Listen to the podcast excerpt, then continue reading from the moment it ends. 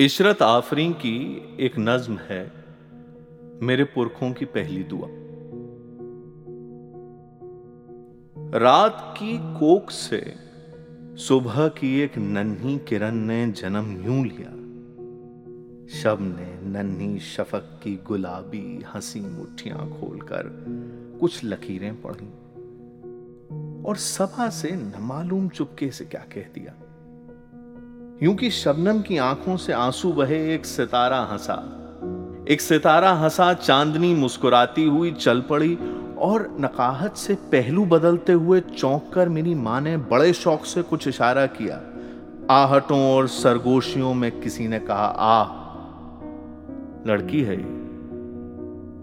اتنی افسردہ آواز میرے خدا۔ میری پہلی سماعت پہ لکھی گئی۔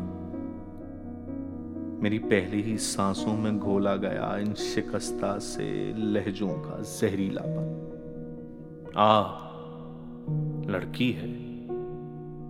لڑکی ہے۔ لڑکی ہے۔ اس کی قسمت کی مانگو دعا۔